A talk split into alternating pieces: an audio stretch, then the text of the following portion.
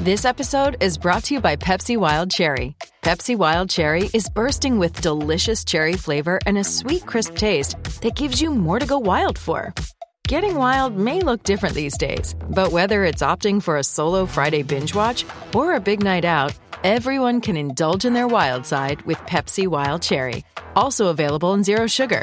So grab a Pepsi Wild Cherry and get wild. With Lucky Land slots, you can get lucky just about anywhere. Dearly beloved, we are gathered here today to. Has anyone seen the bride and groom? Sorry, sorry, we're here. We were getting lucky in the limo and we lost track of time. No, Lucky Land Casino, with cash prizes that add up quicker than a guest registry. In that case, I pronounce you lucky. Play for free at LuckyLandSlots.com. Daily bonuses are waiting. No purchase necessary. Void where prohibited by law. 18 plus. Terms and conditions apply. See website for details. Hello, it is Ryan, and we could all use an extra bright spot in our day, couldn't we? Just to make up for things like sitting in traffic, doing the dishes, counting your steps, you know, all the mundane stuff. That is why I'm such a big fan of Chumba Casino. Chumba Casino has all your favorite social casino style games that you can play for free anytime, anywhere with daily bonuses. That should brighten your day a little. Actually, a lot. So sign up now at chumbacasino.com. That's chumbacasino.com. No purchase necessary. VGW Group. Void were prohibited by law. See terms and conditions. 18 plus.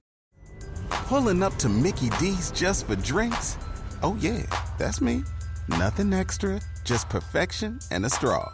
Coming in hot for the coldest cups on the block. Because there are drinks. Then there are drinks from McDonald's. Mix things up with any size lemonade or sweet tea for $1.49. Perfect with our classic fries. Price and participation may vary, cannot be combined with any other offer. Ba da ba ba ba. Hello, everyone, and welcome back to episode 157 of the Salvaggio and Credit Sports Podcast. Here for you on a Thursday night uh, because I had my wedding rehearsal for my uncle last night, so I was out of uh, out of the area, had to postpone, and we're on to a Thursday night recording. Thank you so much for being here. Um, 7 10 p.m. Ryan, how are you? Doing good. Can't complain too much. If you notice Ryan looking any different, it might because be because of his new laptop. Hopefully, it does. It looks brighter. It looks clear. So I'm Yeah. happy about that. Very cool. Very cool. Mhm. Um, unfortunately, we did have some uh, unfortunate news come our way in the NFL world today. Gil Brandt passed away at the age of 91. A Pro Football Hall of Famer, worked for the Cowboys for almost 30 years. I was in their Ring of Honor um, and turned into an NFL analyst and Sirius XM NFL radio host. Um, a legend in the NFL world for multiple reasons. Uh, he created the NFL Combine and uh, revolutionized the draft, uh, which I did not know until I saw Jerry Jones' statement. Um, it's a big name, it's a big loss. Uh, lived a long life to 91 years old.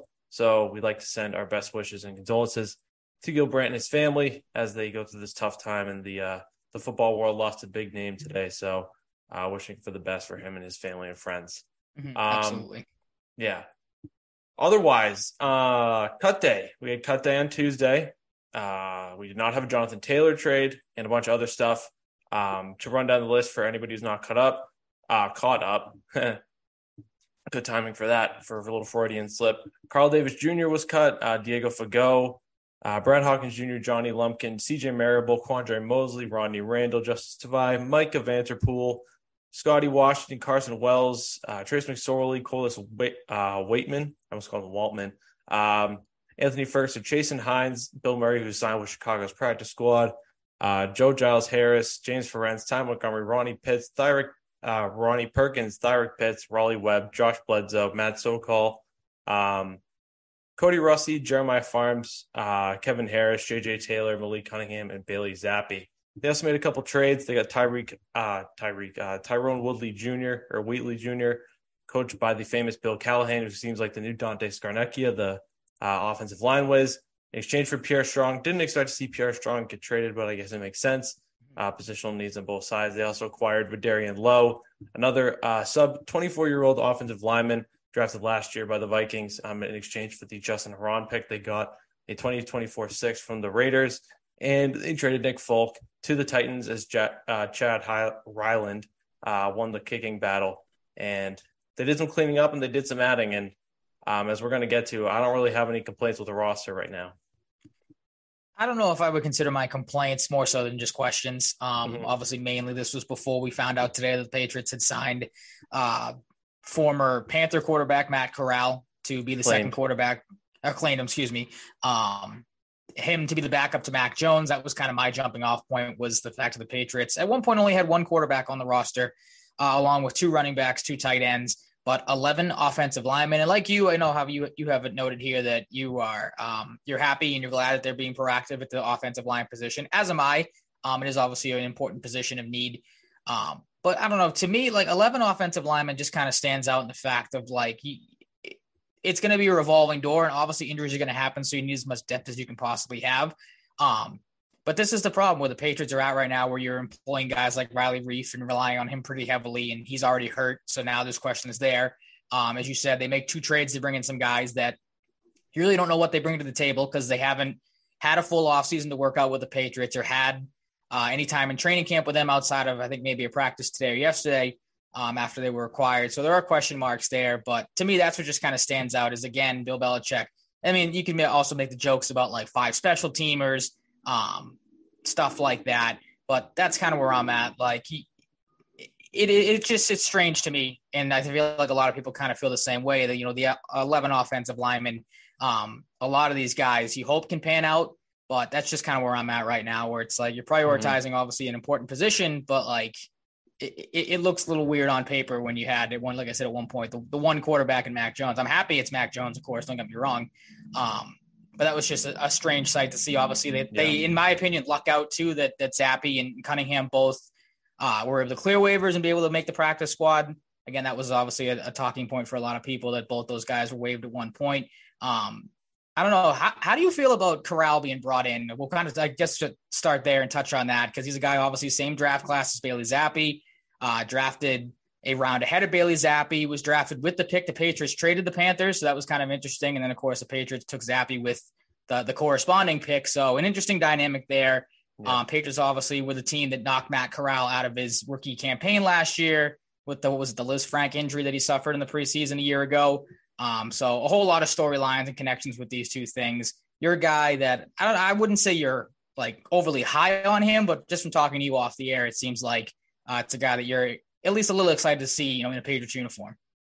Yeah, and I just want to give a shout out to um, Chavez Romero Maria Guadalupe saying, uh, if I'm translating this correctly, welcome from uh, Jalisco. So shout out to you with a waving face or a waving emoji, a heart, a green heart, and a smiley emoji. And then I got to be honest, I can't quite um, fully translate the second message, but it's with a handshake and a smiling emoji. So welcome. Thank you for watching. yeah. Yeah, Yep, I think absolutely. it's a positive thing.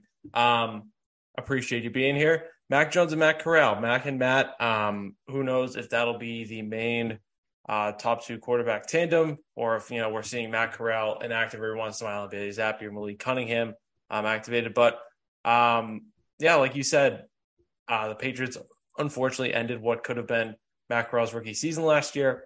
Um, now they get him and essentially make the trade moot for uh, the Panthers. Mhm. Uh, they also got Marte Mapu in that trade. Fun fact: Matt Corral got uh, had to transfer high schools because he got in a fight with Wayne Gretzky's son back in the day.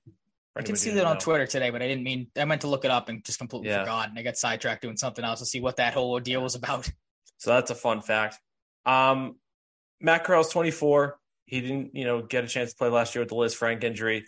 Um, and I'm excited that he's here because do I think he's going to unseat Mac Jones, barring a disastrous season for Mac Jones? No. Um, but I think he has a higher upside option than Bailey Zappi.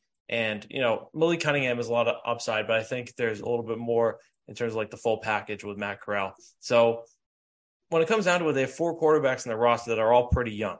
So um, the running upside is very exciting with Matt. He can really run. Um, had a pretty good college career, good passer. Um, I'm not going to act like I'm a scout and have all the strengths and weaknesses. All the yeah, but no, um, yep. from what I watched of Matt Corral in high school and uh, refreshing myself on some highlights today, I really like the player, and I don't think you can go wrong claiming him for free. Um, if it's a battle for the backup position with him and um, uh, Bailey Zappe, it's fine with me. Just Mhm. notice I still have Ian's name on my Zoom. I'll update that real quick. I'm not Ian Glendon, not uh, stealing his identity. Um, just want to make that clear. would not be good.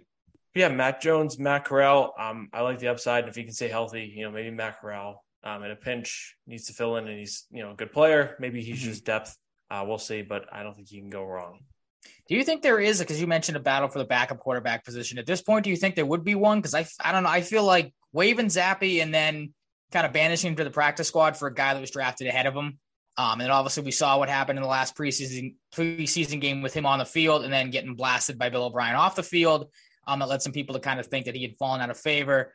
Um, you know, there's obviously the the struggles he had this summer within training camp and then just in the games themselves. I, I feel like he's kind of on the way out. Now, obviously, the Patriots, some people think maybe try to get him out of here with putting him on waivers. There were the reports that seven, what was it from Tom Pelissero that I think seven other teams apparently wanted Zappe on their practice squad as well, but he ended up obviously declining all those and coming back here. So there are, you know, some rumblings that maybe he is not falling out of favor in the locker room, but I feel like you get what I'm getting at here. I, I don't know mm-hmm. if really we're going to see a lot of him this year. Like I said, especially now that Corral is here, guy, of course, like I said before, was was taken around ahead of Bailey Zappe.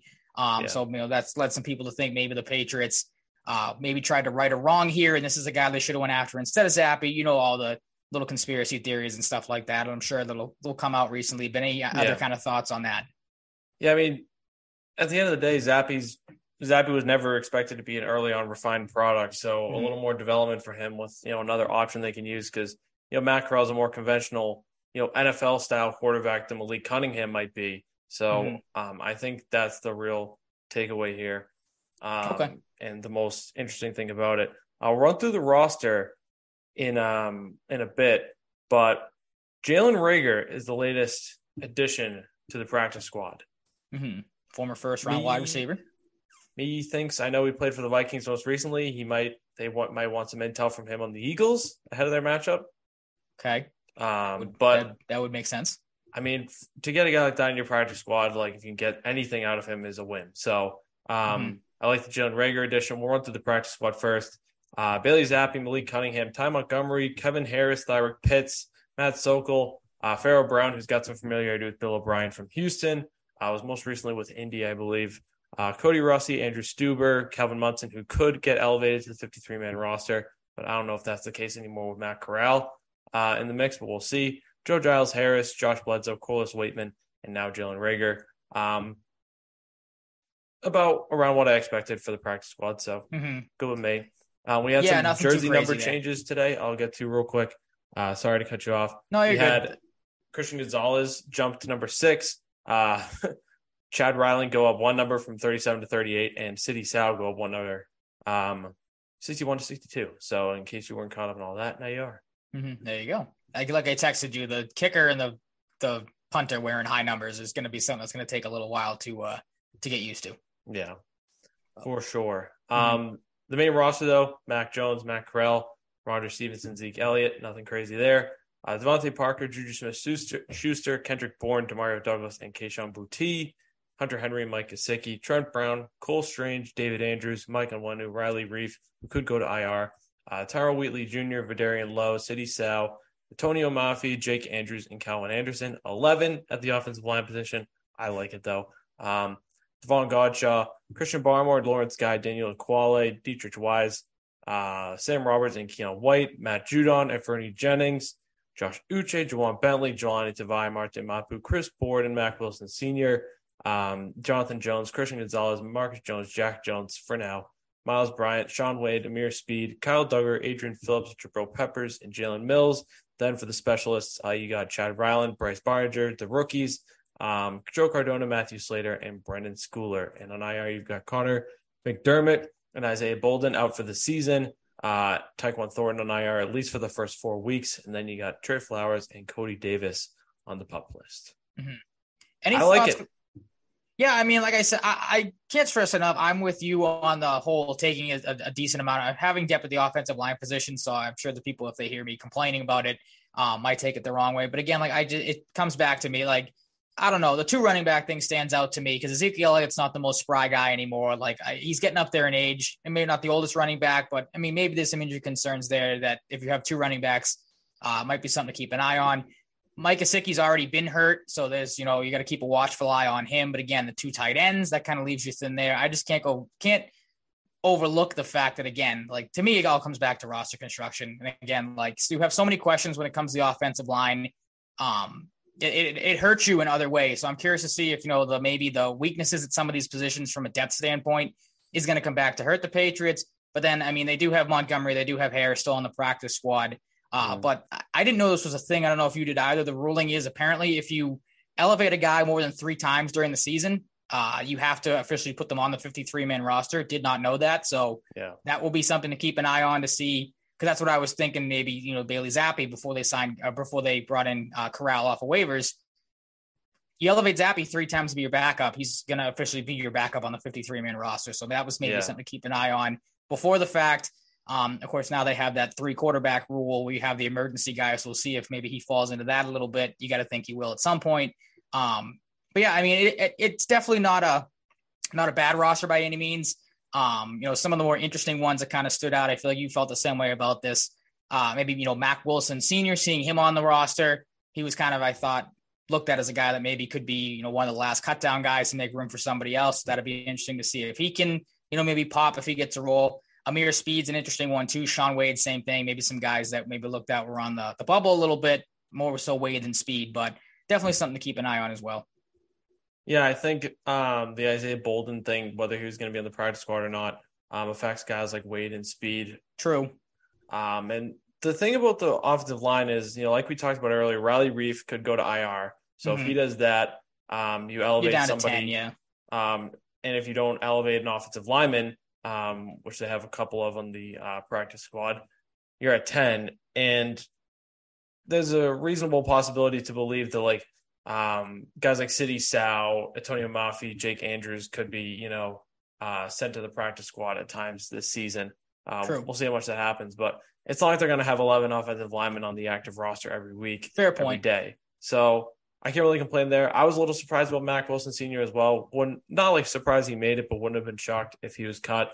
Mm-hmm. Um, I was a little bit surprised to see Ty Montgomery go to the practice squad. I thought they were going to keep three running backs, but like I mean, if nobody t- nobody takes him, it's fine. Mm-hmm. About Zeke too in the running back position, like he's not this uh, yards per carry eater now, but he did get in the end zone twelve times last year. That's yeah, not anything to scoff at. Definitely so. the short yardage guy for sure, goal line type of thing. That those type of yeah. packages.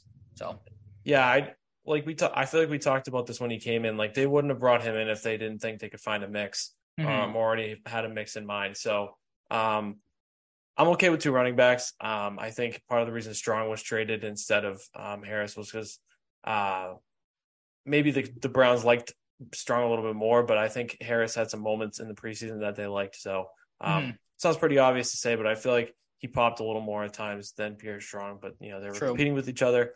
That's what happens. Um, also, you know, like I said earlier, um, I love them getting two sub 24 year old linemen for nothing. Mm-hmm. Um, I remember reading up a little bit about Vederian Lowe coming out of the draft, so excited to see what he can do. Um, and yeah, I mean, overall, pretty cool that. How are you feeling with the? Again, we're not going to go too much into special team stuff here because you know do that on your own time. But the Ryland over Nick Folk was something that was talked about a little bit. Um, any surprise there they decided to go with the rookie over the veteran guy? Because I saw not you know backlash, but there were some questions of which guy would you feel more comfortable with in a late game situation. Um, and you know, to some people maybe that were watching more closely than you and I were, it didn't really seem like Rylands really won the job or beat out Nick Folk. I mean, obviously he won the job, but more so beat out Folk. It was just kind of of the Patriots wanted to keep a younger guy. It seemed like they obviously yeah, got what they wanted out of Folk. So anything there that we really wanted to to touch on, anything else or no? No, that doesn't really like resonate with me because people are going to do this for the first few years of Ryland's career. Like, oh, that's what you get for a rookie kicker. Like, rookie kickers always get more scrutiny is you know I guess in the right situation because like the other end of the spectrum is like if you're a veteran and you miss an easy kick, you're like this guy's been around forever. How the hell does he How miss you, that? Yeah. Yep. So you know it's it's a double edged sword.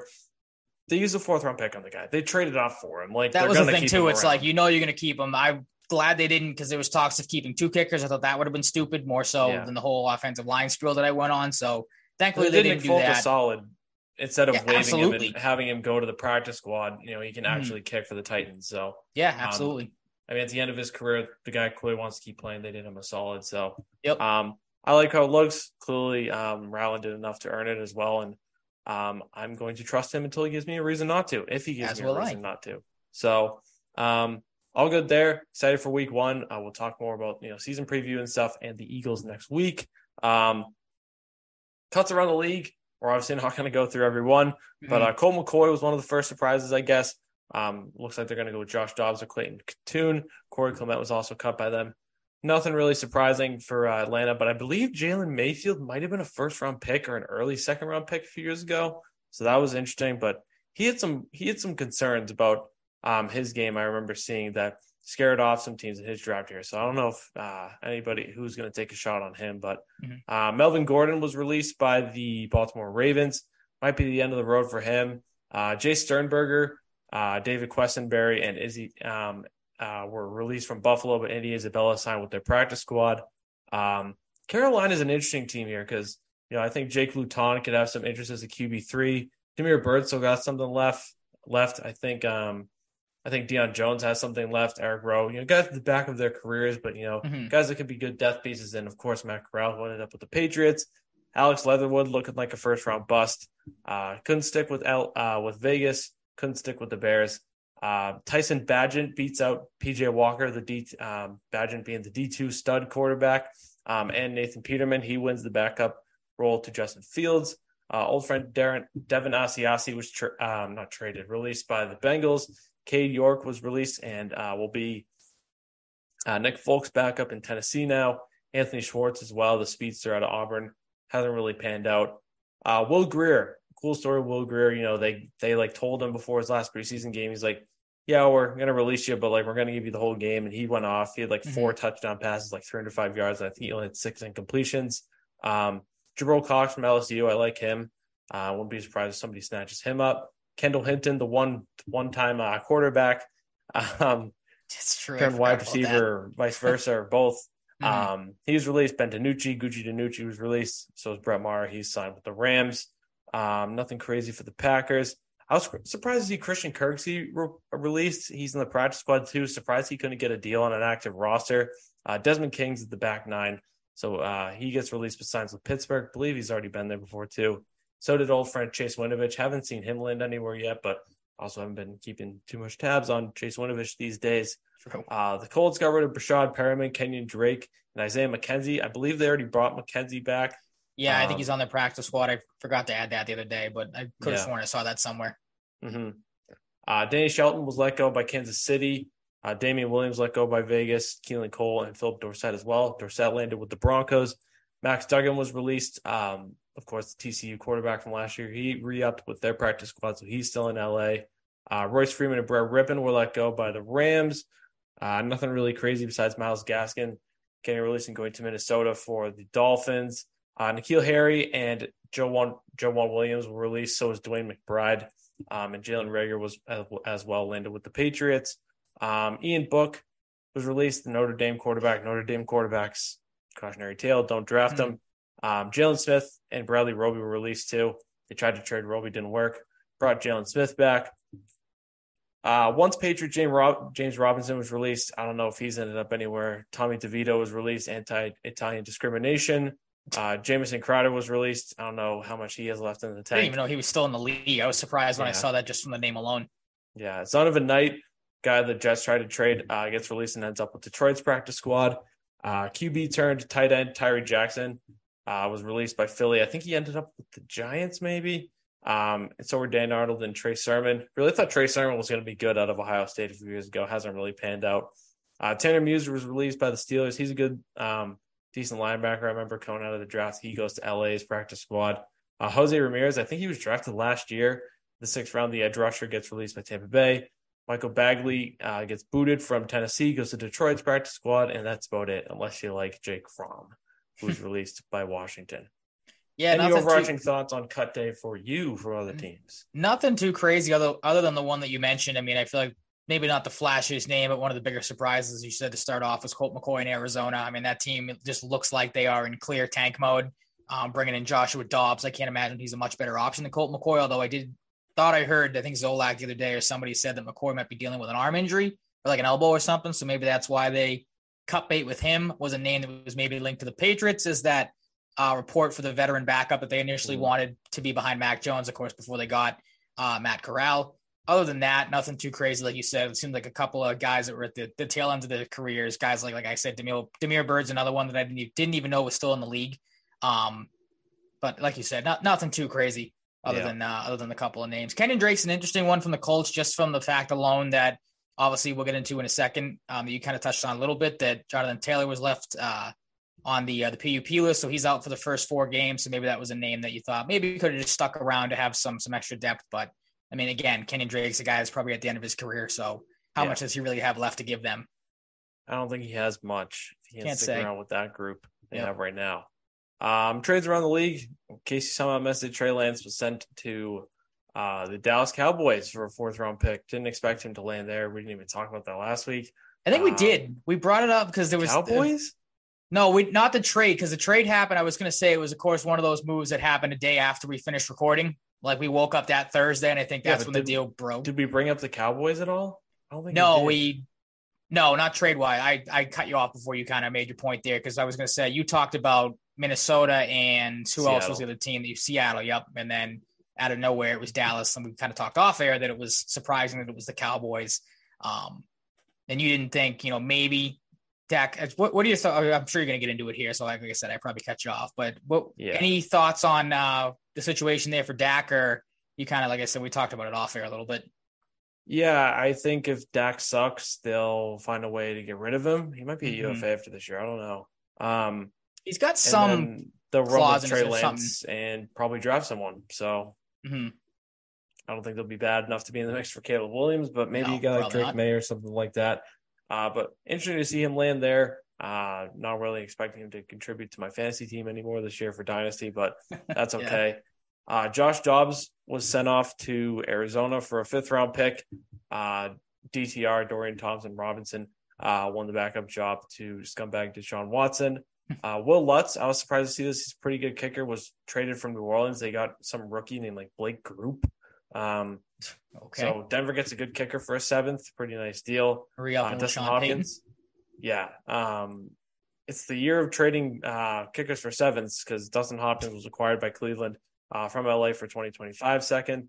Um, Albert Okwuegbunam was um, sent to Philly with a 2025 seventh to uh, Denver uh, from Denver for 2025 sixth. The guy we uh, both thought the Patriots could end up with. Looked mm-hmm. like he was getting released and then he got traded. So that ends. Yeah, that, that. was a little discouraging, but yeah, it's whatever. I mean, I'll take Pharaoh Brown. Exactly. Third yeah. string tight end. Yep. Um, Neil Farrell was traded from uh, Las Vegas to Kansas, uh, Kansas State, uh, Kansas State, Kansas City. I can't speak Kansas today. City. Yeah. Uh, for a 2024 sixth. Uh, I wonder if that's Chris Jones' depth because he might hold out for a while. Mm-hmm. Uh, Noah Igbinoghene was traded to Dallas uh, for Kelvin Joseph. That was an interesting one for one swap. Both, you know, thought of as highly regarded secondary players. Um, and their draft years both pretty recently, both swap for each other from Dallas to Miami.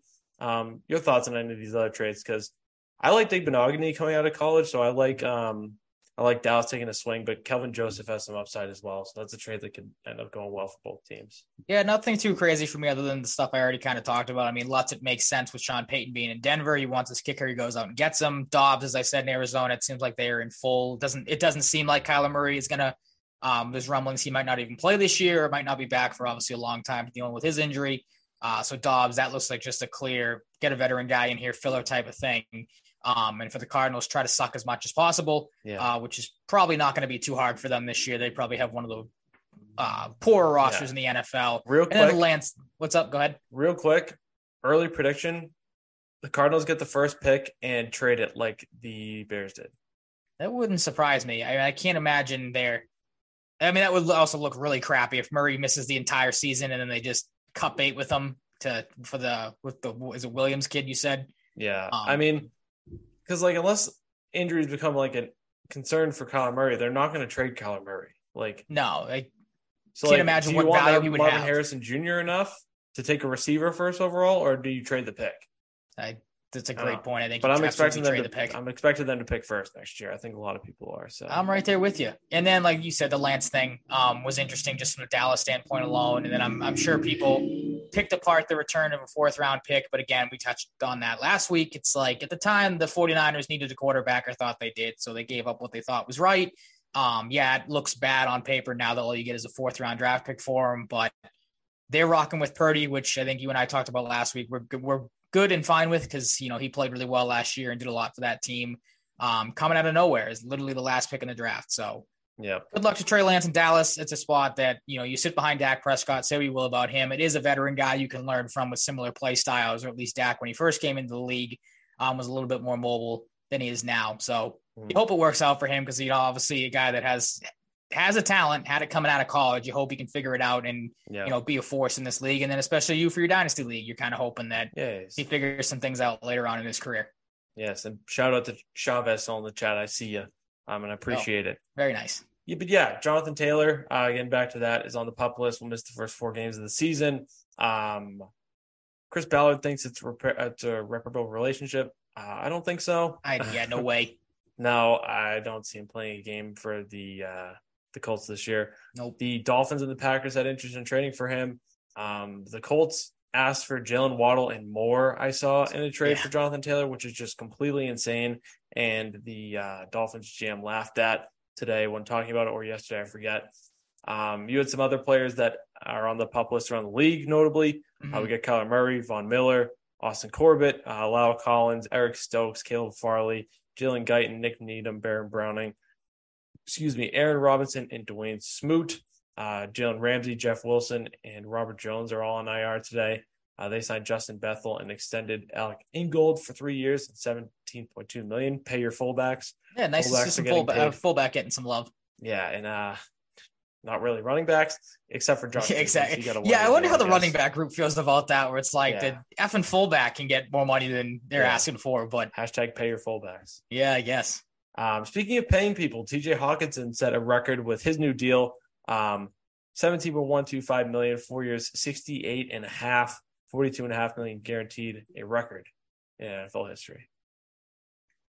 I mean, good for him. Like that's it's a pretty solid tight end. Obviously, the, the Vikings. I can't remember what they gave up, so I'm not going to say they gave up a ton to get him last year to draft at, at the uh, the deadline because I don't think it was. Um, but obviously, a guy they invested in.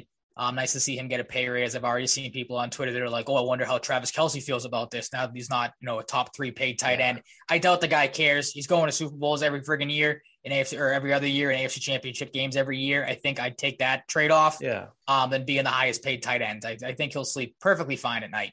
Yeah, and Patrick Mahomes isn't the highest paid quarterback per year anymore. Like that's true too. Yeah, and he's like, not going to be because Joe Burrow's coming yeah. up. That we talked about that when whoever the quarterback was that had the last extension. That's going to change uh, year after year. Yeah, absolutely. I agree. Do you have any other mm-hmm. thoughts before we get to our NFL teams tier list for 2023? The other thing with Taylor, really quick, because I mean, the Dolphins was was the one we heard of a lot. Um, and I'm with you. I found it hilarious that they basically laughed it off like we're not giving you Jaylen Waddle and more for Jonathan Taylor. That's insane. Um, mm-hmm. But the Packers one, unless one of their running backs and Jones and Dillon were going back, but I can't imagine they were. That's a move that, I mean, it would have been a great running back room. Don't get me wrong, but wouldn't have really made a whole lot of sense on paper because that's at that point just a lot of mouths to feed. Um, so I feel like you would have had to have thought that one of those guys would have been on the way out somewhere else. Maybe again, this is all just speculation, but I don't know. Does Taylor to Green Bay, did that really make a lot of sense to you, or are you kind of no, like, same boat? If only thing that would make sense, like maybe one of the running backs is hurt and they wanted to like scramble and get like the best maybe, guy possible. Yeah. Kareem Hunt is still looking for a deal too, and that's waiting, true. I keep forgetting about options, him. So yeah, everybody is pretty much. Hmm. Um, but as I said, we do have another tier list today. As um, I think we'll wrap them up for a while after this one, but who knows? Um, we have our NFL teams tier list as a little preamble to our NFL season preview next week, uh, which will be tons of fun. One of my favorite episodes of the year. Um, we're doing S, A, B, C, D, F. Uh, we did not do E. I've seen people do E no tier way. on um, tier list before, but um, you went first last time, so I guess I'll go first this time. Mm-hmm. And it's in alphabetical order. So Arizona Cardinals, easy first pick, F tier. Um, they're gutting the roster a little bit. Um, I imagine they'll sell off some more pieces at the deadline. Like you said, Kyler Murray, no guarantee he plays this year. I think he probably will, but I don't really know. Um, mm-hmm. So Arizona Cardinals could be the worst team in the league. F. I agree with the you Atlanta on, Falcons. I agree with you 100% on the Cardinals. No chance they are not the worst team in the league unless Houston like tanks again this year or something crazy mm-hmm. happens. Um, Falcons, they're not much. I mean, they are a little better than the Cardinals. Don't get me wrong; they're not bad in the league. Uh, as we knew from last year, that whole division was a crapshoot. I'm Yeah. going to put the Falcons. I mean, don't get me wrong; they've improved. They've made a, a decent number of signings, uh, specifically to their defense this year. I like Drake London. I hope Kyle Pitts, um, you know, is able to bounce back and have a good year there. Uh, Bijan Robinson, obviously looking like a stud, should be, but I I have the Falcons as a D. I can't put them any higher than that because you just don't really know a whole lot about, like I said, that division, that team. They're all kind of the in the same uh, same boat. Yeah. I'd say at the best, the Falcons are like a low C, like right at the end Yeah. of C, probably. Um, I think it's a fair spot to put them in D, though. Um, the Baltimore Ravens, the Ravens are a little tough because, um, you know, they didn't have Lamar for much last year, but overall, I think the, the Ravens are going to be competitive. Um, I like the addition of Zay Flowers and Odell Beckham Jr. I'm putting them in the B tier. I'd put them in the A tier if you know I knew for a fact it was all going to work out with Lamar back. Everybody's going to stay healthy, but um, I think in the end there'll be a high B, and I think that's fair because you know with Lamar we don't know if it's just going to pick up where left off. He's going to be an MVP form. They're a Super Bowl contender. Um, I think they belong in the high B territory, and I don't think that's too crazy. But I hope Ravens fans don't cook me for that. But if they yeah, do, I'm there. I'm there with you. I'm glad you brought up the Lamar stuff because I would have had them as a like an A minus type of thing, just because you know, again, they made some moves offensively, um, bringing in Zay Flowers. I think Rashod Bateman's got a chance to bounce back. Obviously, Odell being there, but there's questions with him with the health and everything, of course. And like you said, what Lamar Jackson are you going to get? I don't think he's gonna, you know, now that he's paid, gonna just completely become a shell of himself. Don't don't get Mhm. me wrong or anything. Um, but like you said, there are you know some injury concerns. The injury history, of course, just how he plays the position. Can he hold up? Um, and then the consistency too. Like we've seen him have really good games. We've seen him have really bad games. Uh, or maybe not really bad, but like you said, I, I think high B is a, a really good spot for them because you know there, there is still some to prove there. Um, and in one of the I feel like tougher divisions in the uh, NFL. Yeah, I agree. Um, Chavez, muchas gracias. Appreciate you still in the chat. Muchas gracias. Um, you have the Buffalo Bills. Yeah, I went back. I looked at this earlier, trying to again get a gauge of what I wanted to do here, not not make a mistake and put like five teams in the S tier, like I did the quarterbacks almost. Um, Buffalo to me, I think I'm going to go A. I mean, there's there's still got a good defense. Josh Allen's still one of the best, you know, top three, top four quarterbacks in the league. Um, you know, you have a top five wide receiver in Stefon Diggs. Yeah, they lost some guys. Yeah, Von Miller is not going to be there um, to start the season, but I think you know James Cook. I think is going to have a decent year for them. Uh, bringing Damien Harris will be a nice little piece to complement him. The the Bills are still going to get theirs. I think they still run the AFC East.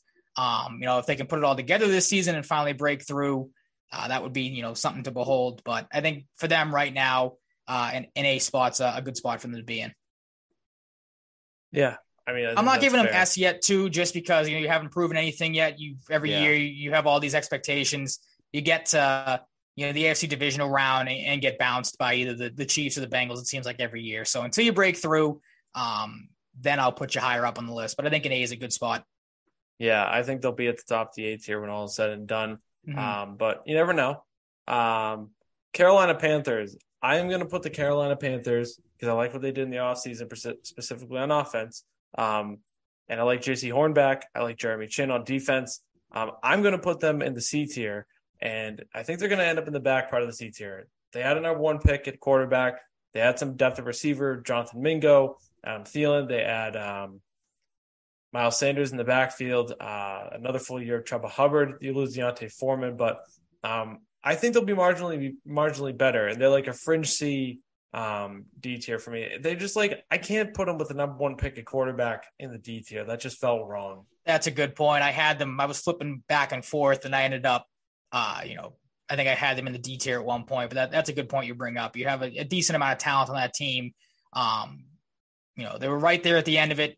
Crazy enough, after trading Christian McCaffrey, making a run to the division again, showing how bad the the uh, that division was last year.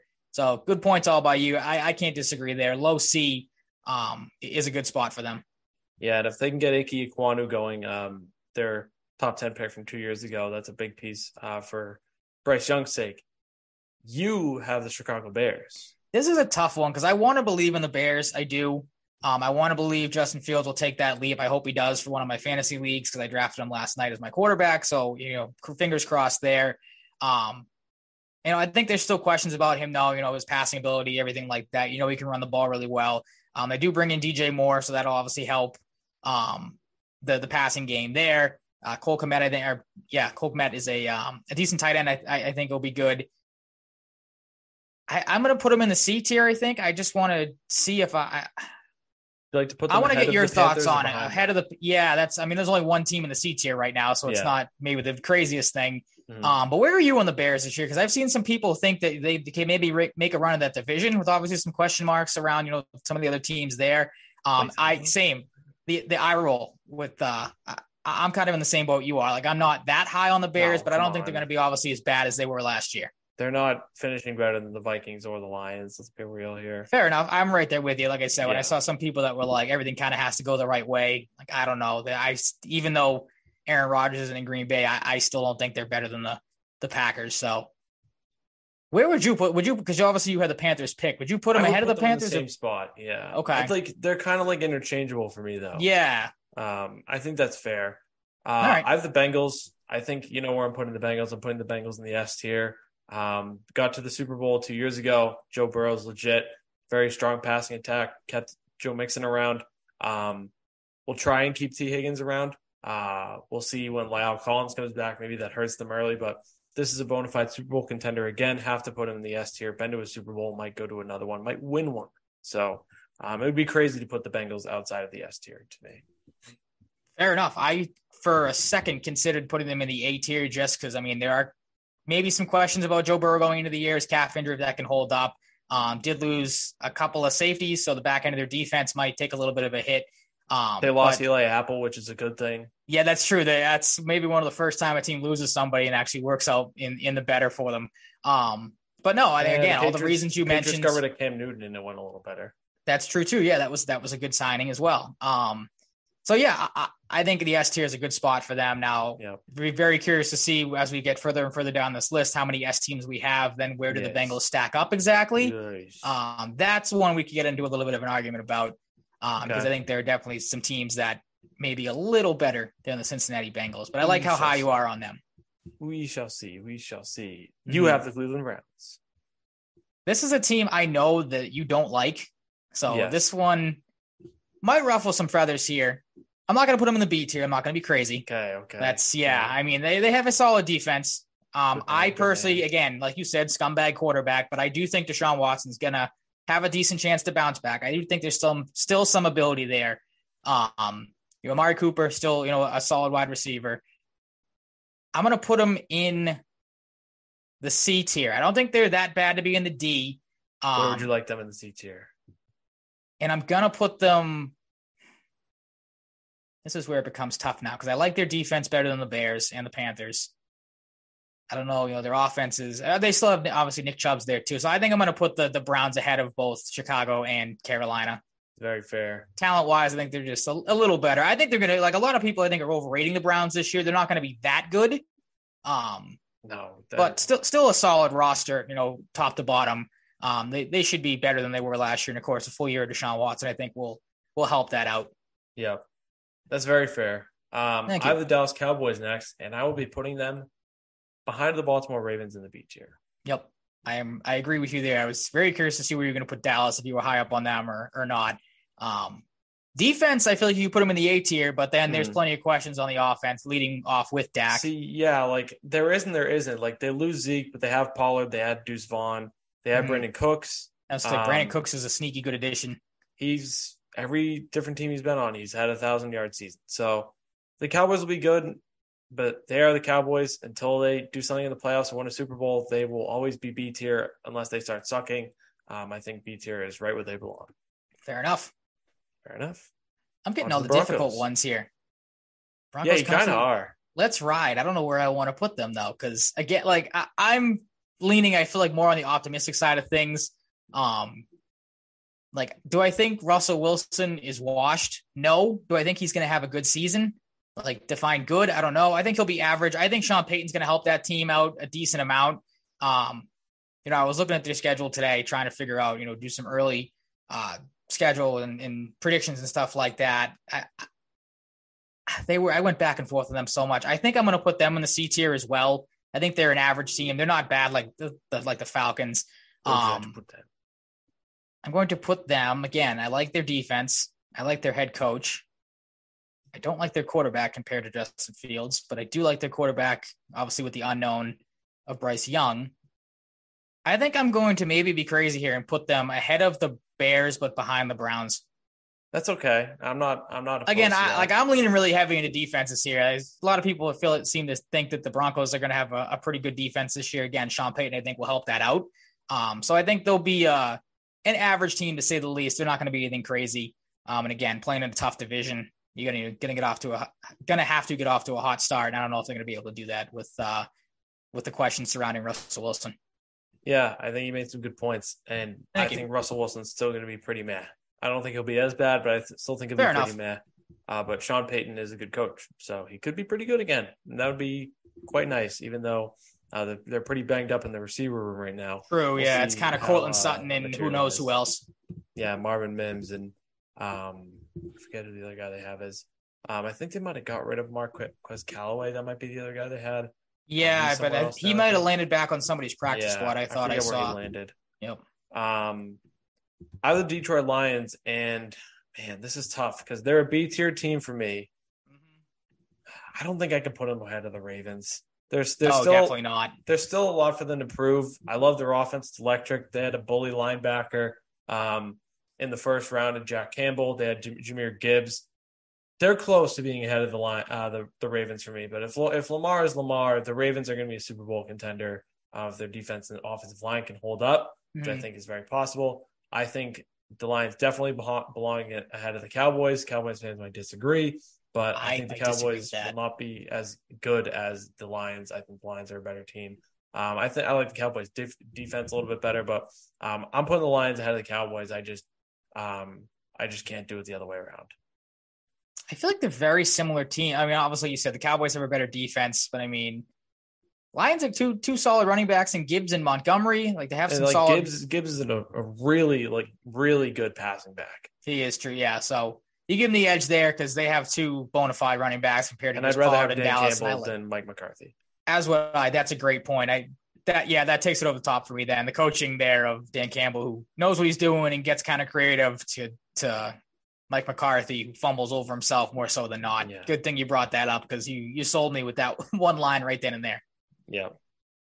Yep, yep, yep. You have the Green Packers, Bay Packers, man. Oh God, you are getting the tough ones. I am like, and I also don't want to keep filling up the seat here, but like, I don't know. Like the Packers, to me, again, defense is good, but there's going to be questions around Jordan Love. I like Christian Watson. I like the running back duo of, um, of Jones and Dillon.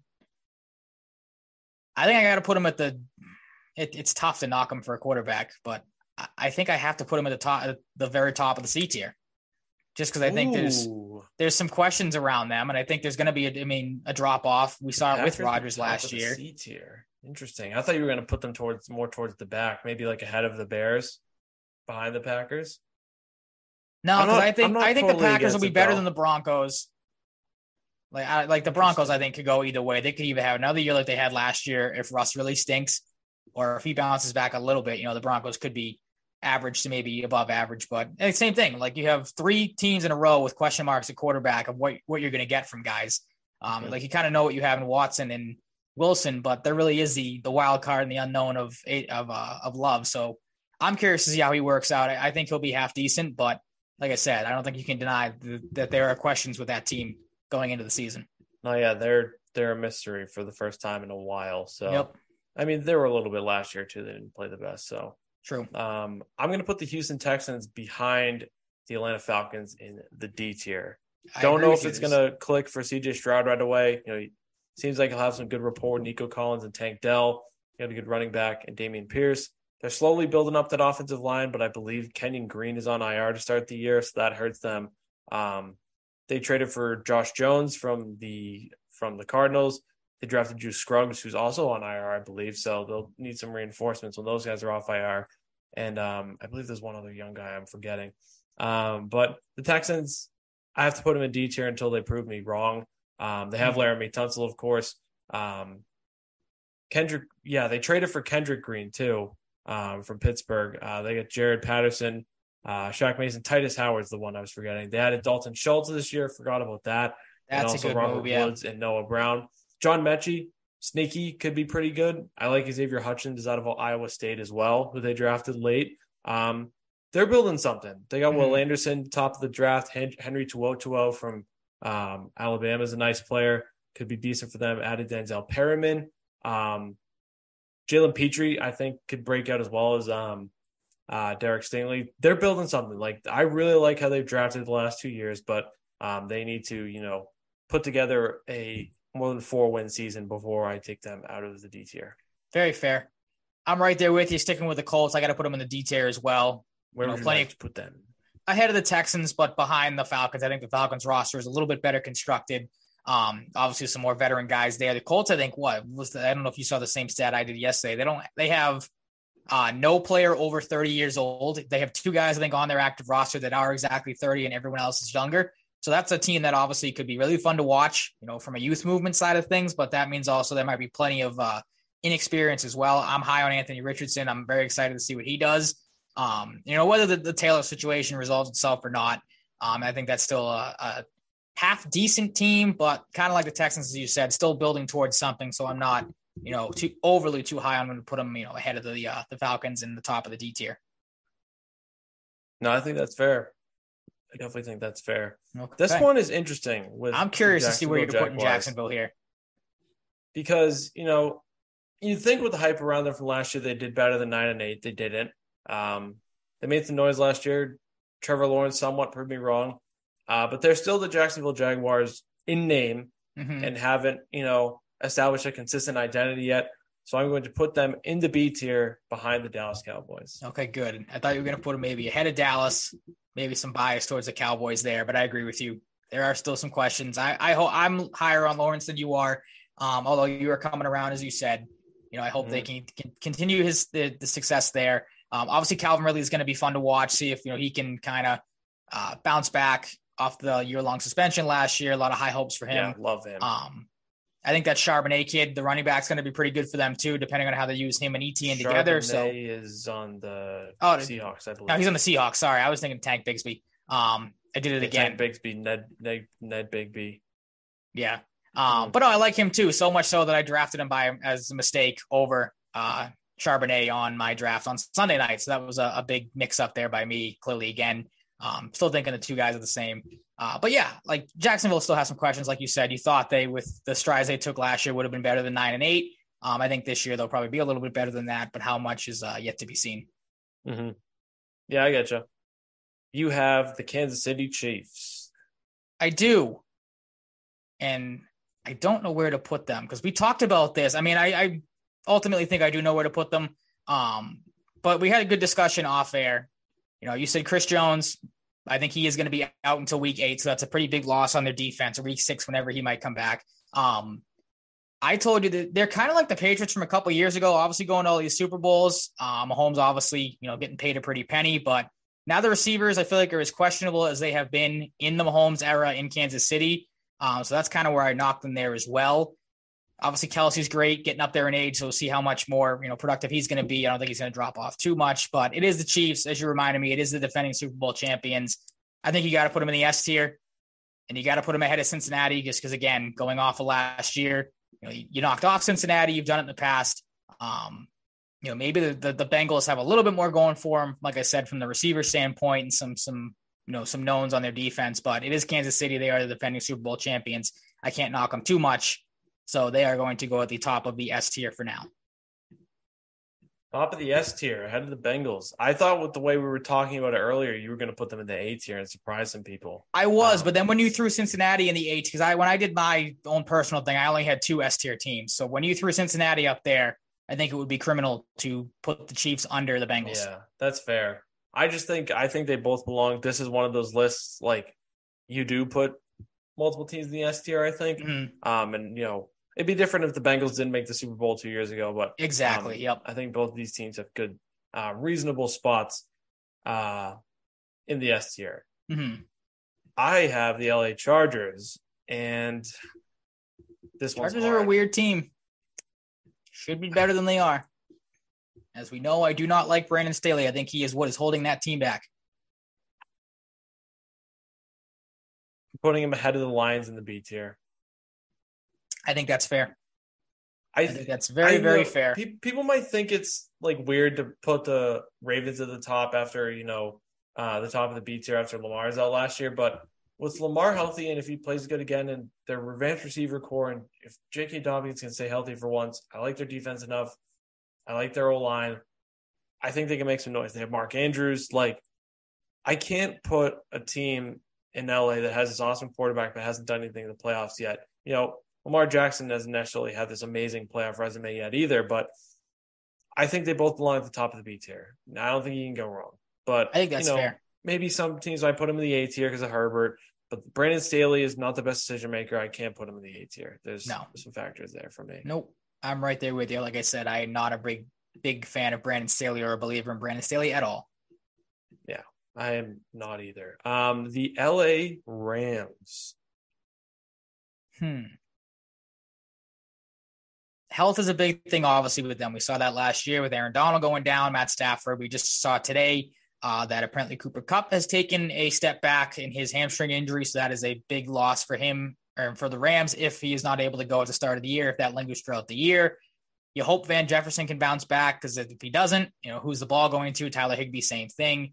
Um, you know, will they trust Cam Akers in the run game or will they kind of go away from him as they did until the final, what was it, four weeks of the season or whatever? Um, so for that fact alone, you're kind of looking at the same Rams team you were last year. And if a lot of things go right, obviously, you know what the Rams are. Um, I'm not saying they are, you know, Super Bowl caliber level, anymore. Maybe a team that can make some noise if they stay 100% healthy, but there are questions there, like I said. So I'm going to put them in the D tier, maybe surprising to some, because again, it's it's literally the same team um, from a year ago. It seems like, and again, you're just banking on guys not getting hurt. But if that happens, you could have a very similar situation to what you had last year. So they are going in the D tier. Where did you And want to put them in the D tier again? I didn't say it. I was going to get to that. I think I'm going to put them ahead of the Falcons, so the top team in the D team. So there, because there are veteran, there is plenty of veteran talent on that team. Yeah. Um, and is McVay's still a very good head coach, but again, Mhm. everything kind of has to go right for that team for them to be successful. And I don't know if that's going to necessarily happen. hmm Yeah, I mean, I would have either put them behind the Falcons or ahead of the Falcons. So I don't Yep, really that was the, the coin toss I was dealing with here. Yep.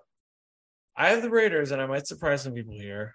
I am putting the Raiders at the top of the C tier. Okay, yeah, that is surprising to me because I had them, I think, more towards the back of my C tier when I was doing this. But speak your point. What's your reason? I think Tyree Wilson has a chance to be one of the best picks in the draft. I think if Jimmy Garoppolo is healthy, he will keep them in the playoff hunt. They have Davante Adams. They have one of the best running backs, if not the best running back in the league right now. Their defense isn't the best, but you know they they scrapped some things together. I think you know what they may lack in their secondary at times is going to be made up for by Tyree Wilson Mhm. and Maxx Crosby up front. Um, I like the Raiders maybe more than some. I, ju- I can't put a team with Jordan Love behind them. Um, I think they're a better team than the Browns. I think they're a better Fair team than the Broncos. Um, it feels weird to do, but it also doesn't to me. But they're like they're they're a hot or cold team. Um, definitely not a B tier. So I think top of the uh, the uh, C tier is, is fair. They added Jakobi Meyers as well. Um, Hunter Renfrow is pretty good when he's on. Um, the big thing is going to be their offensive line. Michael Mayer could be a huge threat right away. Um, there's one guy on defense, Jerry Tillery. They got Jerry Tillery as well. They have Chandler Jones at the back end of his career, but he is Chandler Jones. You know, if they can get True. contributions from mainly guys like Tre'von Moehrig and Marcus Peters, who they added this offseason in the secondary, maybe their secondary won't be so bad. And maybe they sniff the playoffs. All right. That made me uh, change my opinion on them because, like I said, I had them more towards the the, the back end. But like again, I was kind of leaning more on the defensive side of things, and I wasn't really all that high on their defense. Um, but like I said, you you talked me through it, so I, I can agree with you there, top of the C tier. Um, we'll see how long they last at that position, though, as we move on to what I have the Dolphins. Yes. I'm not going to put the Dolphins in the C tier. That was a a bad uh, a bad segue. They're not going in the C tier. That would be dumb to do. Um, you having the Cowboys really low in the B tier is kind of throwing me off here, just because again I'm leaning more so on the defensive side of things. Dolphins have a good defense. They got a good offense with Tyreek Hill and Jaylen Waddle. Um, their questions really stem from their quarterback and can he stay healthy and Tua Tagovailoa. Um, so I'm going to put them, I think, ahead of the Jaguars because again, I think the defense is better. There's more weapons, you know, on the offense. I would put Lawrence obviously ahead of, of Tua. Um, but I think the Dolphins are, are at this point in time just a more, even though like we just talked about Ramsey's out for the first four weeks, I still think they're a better, more well-rounded team than the Jaguars. That's fair. Um, yeah, I just hope Tua can stay healthy. Like I, every time Same. I watch the Dolphins this year, I'm just going to be petrified. Mm-hmm. Um, Hold your breath every time he takes a hit. I mean, their offensive line yeah. at times has looked as bad as the Patriots have, so that's that's kind of the big question with them. Yeah, um, I agree, but we'll see what happens uh, with them. This one might surprise some people. I have the Minnesota Vikings, and because you know we don't know how things are going to materialize in um in Baltimore, and because they were thirteen to four last year, you know they've yet to make tons of noise in the playoffs. But I'm going to put the Vikings at the top of the B tier. Wow, that is surprising because that 13 and four, four turned out to be, I think, a fraudulent 13 and four. I think, you know, Paper Tiger in the playoffs had the best offensive player in the league. Um, Kirk Cousins knows how to get them the ball. That's all that matters. Jordan Addison is going to be pretty good. Um, they lose Dalvin Cook, but I think Alexander Mattison, when he needs to step up, has proven that he is capable. Um, I like the Fal- uh, not the Falcons. I don't know why I said the Falcons. Uh, I like the Vikings more than most people probably. I still think they're going to win at least 11 games this year. They'll be in the playoffs. Um, will Kirk Cousins get over the hump? I don't know. I like KJ Osborn to step up in a maybe bigger role. Um, their offensive line is decent. I think TJ Hockenson is going to go off mm-hmm. this year. Um, and I think Myles Gaskin can be a decent running back too, who they just added. Um, trying to remember, there was one guy um, on defense that Byron Murphy. I like Byron Murphy. I don't know why I drew a blank on his name. I think he's like a guy that could be a missing piece for them, uh, mm-hmm. uh, cast off of the Cardinals. So, um, yeah, it might be a little controversial, but I need to see how things materialize with the um, with the Ravens. You know, I think there's a good chance they're better than the Vikings, but I think you could make a case for either way. And Justin Jefferson is Justin Jefferson, and Jordan Addison could be pretty phenomenal could right off the bat. Very good number two, absolutely. Mm-hmm. That Cowboys I think pick, it might though, be a little bit of a hot take, but it is. Know. Again, and I, I wouldn't have had them one. I think I would have had them maybe three, four. Like if I got the Cowboys, I probably would have put Dallas at one because I think their defense is one of the best in you, the league. You um, are weirdly high on the Cowboys. I, put, I, don't know why. Like I'm high on the Cowboys the until they the C tier, which I thought was crazy, and you would have put them at the top of the B tier. Yeah, I, I would have. I probably like would have had Dallas B tier at the best. Okay, I so then we probably would have flipped a couple of them because I probably would have went yeah. Dallas, Baltimore, Minnesota mm. as my top three in the B tier. But again, like it's it's, fair. it's fair though, because again, I you, I you factor Kevin in the Mike McCarthy thing. What's up? I also think Kevin O'Connell's a great coach. So he is. Yep. So that's what I mean too. You factor in the coaching decision and everything too, and then it does make sense that you have Dallas as the third best team in the B tier. You know, mm-hmm. I maybe I it's a toss up at that point between Staley and McCarthy.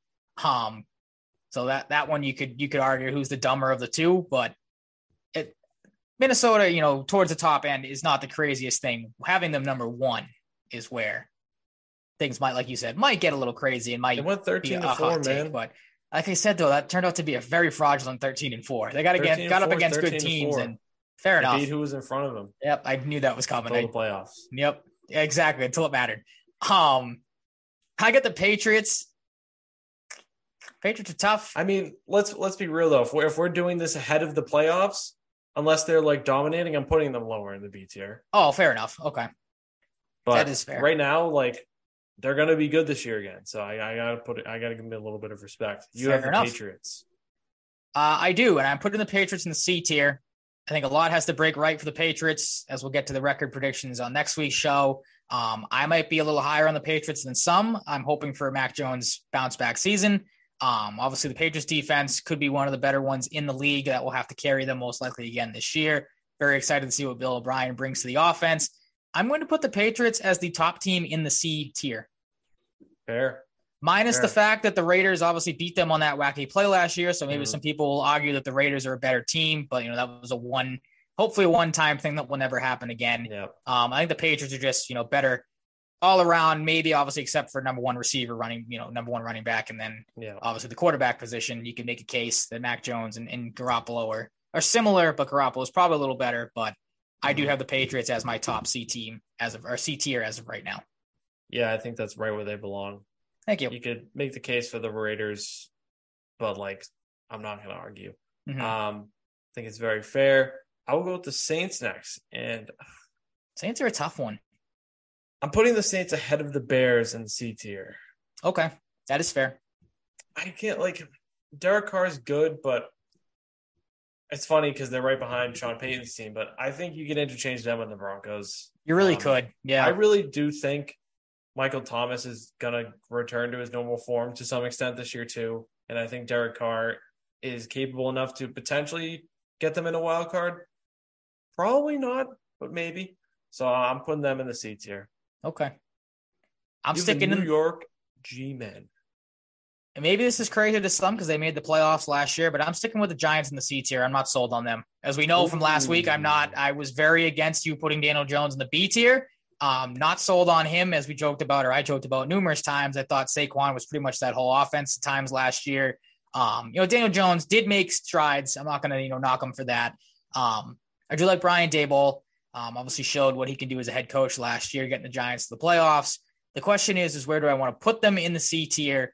Um, and that is where I'm struggling here. Because I think they're better than the Packers, which is maybe crazy to some. I want to think they're better than the Raiders again because they made the playoffs last year. And I want to think, you know, it, it's really a coin toss between them and the Patriots for me. And again, the fact that the Giants made the playoffs last year and the Patriots did not is what's really throwing me off here. So if I could ask for a lifeline here, what are your thoughts on the Giants this year? And if you had to make my pick for me, where would you put them, knowing that I'm going to put them somewhere in the C tier?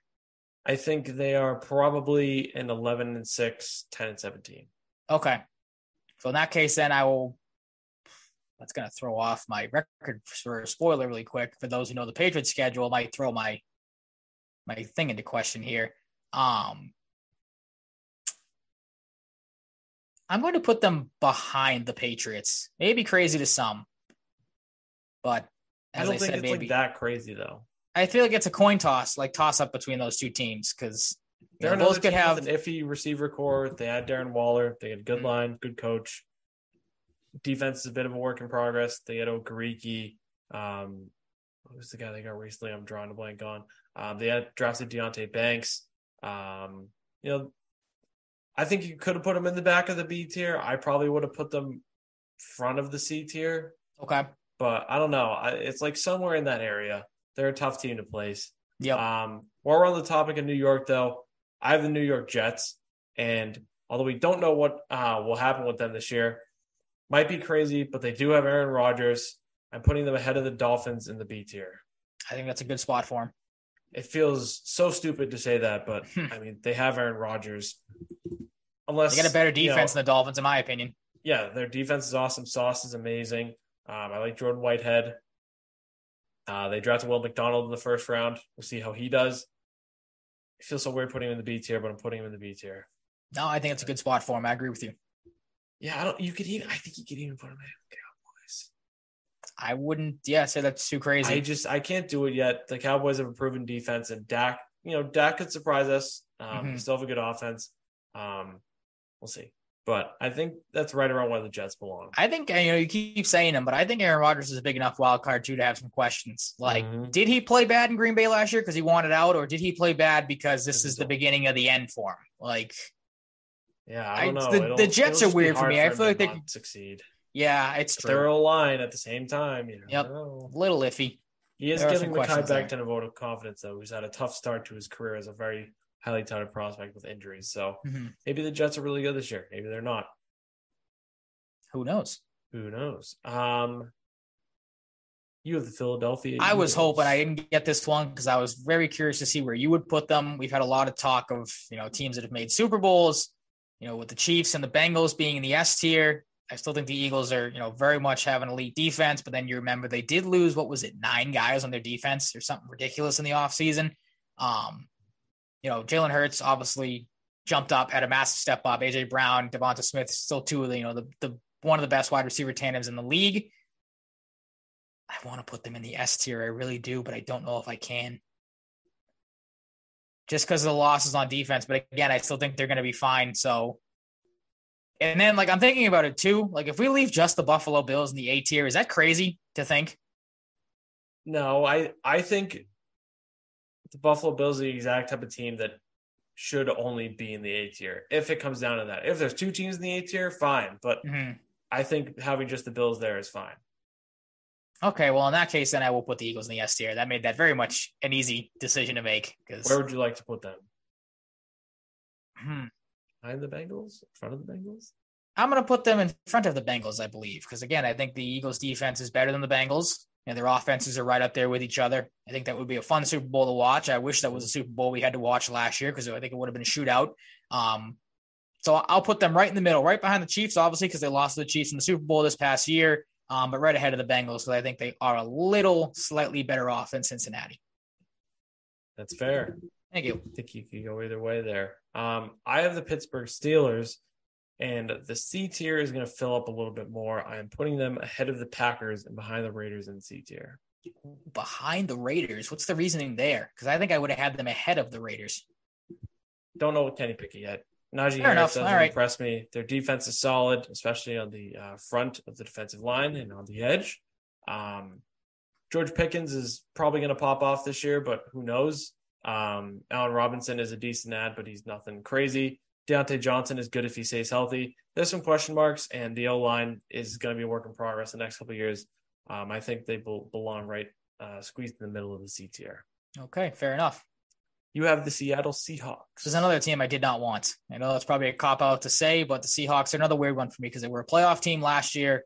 Um, but it really comes down to me, you know, how much do you buy in on Geno Smith? Was he, you know, kind of a one hit wonder last year, got a nice little pay raise now this year, and then might turn back into Geno Smith. Um, say you will about Pete Carroll. I think, you know, he's a half decent coach. He's proven you know, success in the NFL. The C tier is going to continue to fill up for me, and I'm going to put them towards the front, definitely ahead of Pittsburgh, definitely ahead of the the Raiders, I think, because I'm not as high on the Raiders, I don't think, as you are, unless you agree with me that you think Seattle's better than them. Um, and I'm going to put them ahead of the Giants, I think, Right behind the Patriots, huh? right behind the Patriots. Interesting. Yep. Interesting. I like it. I think it's fair. Um, Okay. I think you can make the case for them ahead of the Patriots, but I, think you don't could, think you're yeah. wrong either way. I just Um, like the and Patriots defense a little more than Seattle's. it. Mhm. I am excited to watch Devon Witherspoon this year. He's my favorite corner in last year's draft. Yep. Um, no offense, Christian Gonzalez, but I didn't expect Christian Gonzalez to be a Patriot. So um, exactly, yeah. Especially after wasn't trading watching down him two times to do it. breath, So Mhm. hoping he'd be a Patriot. I was, you know, hoping for it as an outside shot, but I do like Christian Gonzalez quite a bit as well. Mhm. I have the San Francisco 40, 49ers. They have not been to a Super Bowl yet, but I think if the dominoes fell a little better, they would have. they had a quarterback last year, they absolutely would have Mm, this is really tough because I really want to put him in the S tier, but do the right thing. I don't know what you think the right thing is. We talked about this earlier, so you should know what the right thing is. Mm, When you started with they haven't been to a Super Bowl, that really scared me for a second because I think I mean, that's, we that's just about- part of the equation. They're kind of like enough. the Bills in a lot of ways. It's fair. It's it, you know And they, are. Have a, they have a lesser quarterback than the Bills. you could argue they are the Bills, and this might sway your decision here. You could argue they are the Bills of the NFC. All the talent in the world should get there and just haven't done it for some reason. I don't even remember what you said about that. I said that they, because we were arguing earlier. Originally, I had the 49ers as my one S tier team. And I said, I think they were a little better constructed all around than the Chiefs and the Eagles. Because obviously, again, the Eagles' losses on defense. The, the, the Niners have one of the best offenses all around in football with the amount of weapons they have there. So that's what made me sway to the S tier as well. Um, you know, Shanahan, very good head coach until maybe you get to crunch time and then things might fall apart a little bit. Um, so maybe that, maybe that knocks him them as well. The defense is very good. in the league. Yep. Do This is why the I wanna 49ers are tough. Ahead of the Bengals in the S tier or behind the Bengals. I got to put them behind the Bengals. I have to. Okay. They don't have a All better right. quarterback, not by a long shot. They have Fair a great enough. roster, good coach. I got to put them behind the Bengals. I Haven't got to the Super. Bowl yet. Bengals have. A tier, there's a case for it. Just wouldn't have felt right. No. and I don't think I'd put them ahead of the Bills if I did that for you know quarterback reasons. So I think S in the back of the S makes the most sense. I think that's very fair. The lesser of two evils, if you will. hmm The Tampa Bay Bucks. Hmm. They weren't very good with Tom Brady last year. And I don't think they're going to be very good with Baker Mayfield this year. But I think they'll be better than the Rams. So I think I'm going to put I think I'm going to put them at the head of the D tier. Okay. I I'm like not that, that high on the Buccaneers. I know they still have, you know, plenty of veterans there, Chris Godwin, Mike Evans. I don't think their numbers are going to drop off that drastically without Brady there because they, you know, obviously Brady didn't go out on a, a, great note with his play at the end of the season or just throughout the season. You know, so maybe it's not the craziest thing to think of 40 plus year old Tom Brady to Baker Mayfield. There's going to be a drop off, but with how Brady was playing at the end of the season, I don't think it's too crazy to say the drop off is going to be that drastic. So I think they'll still be able to produce. I like Rachaad White. I think obviously he'll give you something in the run game that the, the Buccaneers didn't have at all last season. Um, so maybe they're a team that surprises again. That division to me is wide open. So maybe the Bucks surprise, but right now I, I have them as a D tier because I think you, you got to question um, if Baker can can give them anything. Mm-hmm. Um, and if he doesn't, maybe they turn to Trask. Maybe he you know lights a spark, but who knows? The Buccaneers are a, a big question mark going into the season. I agree. Um, I don't know how long Baker's going to last, but True. The Titans are interesting. They are not a C tier team for me. But where do I put them in the D tier? I would have had them as probably the second to last team in the C tier because I I'm I'm high on Mike Vrabel. He, he Mike Vrabel I feel like to me is kind of like almost a, a, lesser Mike Tomlin. He always seems to figure it out and get. I know the Titans didn't have a good year last year; they weren't over yeah. uh, over 500. Um, but Vrabel always seems to be in it somehow with whatever the roster is. Um, very good head coach. Very bad quarterback situation, if you ask me. Like I, I think they should have just given the, the reins to Malik Willis for a full season and see what he had. Um, but they're sticking with Tannehill. They got DeAndre Hopkins, so there is you know some more passing ability there. Derrick Henry is still Derrick Henry. I'd put them in the D tier like you have them as well, and I might put them as the top team in the D tier. Yeah, I think I'm going to do the same. I wanted to. I considered putting them behind the Bucs. Mm-hmm. I don't know if I can do it. I like the coaching better in Tennessee. Yep. Um, I have questions on defense for both teams, but I think they both have some solid players. Um, Derrick Henry's better running back. Um, I think DeAndre Hopkins could be good, but he's a question mark. Um, I wonder if Treylon Burks is this sleeper guy, like because nobody ever talks about him because he hasn't really done much yet. But he is a first round receiver. I don't know. This this team can get in the playoffs with mediocre QB play, good coaching, and Derrick Henry alone. Um, I don't think it's that simple for the Bucs. I got to put them ahead of the Bucs in the D tier. Fair enough. I think that's a. I think that's a good spot because, like I said, I would have had them at the back end of the C tier. So you kind of interchange the two of them, which is fine. Yeah, and you have the Washington Commanders to round it out. Yeah, I don't know what to do with this team because I feel like when you, I mean, obviously when you think of the Commanders, you think of just the, the shit show ownership that it's had. You maybe would have thought that you know last year with it being the Commanders was it's Washington. They had they had to have had a bad year last year because of the Commanders. And you look at it, they were eight eight and one last year, so they weren't terrible. They were you know pretty average to say the least. C's are average for the most part. I think I'm going to put them in the C tier. Ooh. I think I'm going to put them as the probably the last team in the C tier. Again, I like their defense. Um, you know, there are questions on the offensive side of the ball. If Terry McLaurin, if that turf toe injury lingers, um, you know, we don't know about Sam Howell so much so that we had him in his own category when we did the quarterback rankings because we just don't mm. know a lot about the player. Um, I like the running back tandem. I like Robinson and Gibson. That's an, a solid little one-two punch there. So if Howell does struggle, you have something to fall back on there. Um, and who knows? Maybe you know, with the new ownership group, they're trying to turn over a new leaf. Obviously, maybe they you know surprise some people this year. I don't think they're going to be terrible. I think they'll be probably pretty average again, maybe a little below average. That's why I have them in the C tier. Interesting. I would have put them towards the front of the D, but I think there's a good case for end of C as well. Mm-hmm. We have a two row C tier, but I mean that's how I think most lists should probably go. That's the mm-hmm. most populated tier on I feel like on a lot of lists. Yeah, one A tier team, but I think average. it's the one quintessential A tier team, four S's. Um, yeah, because they're not bad enough to like.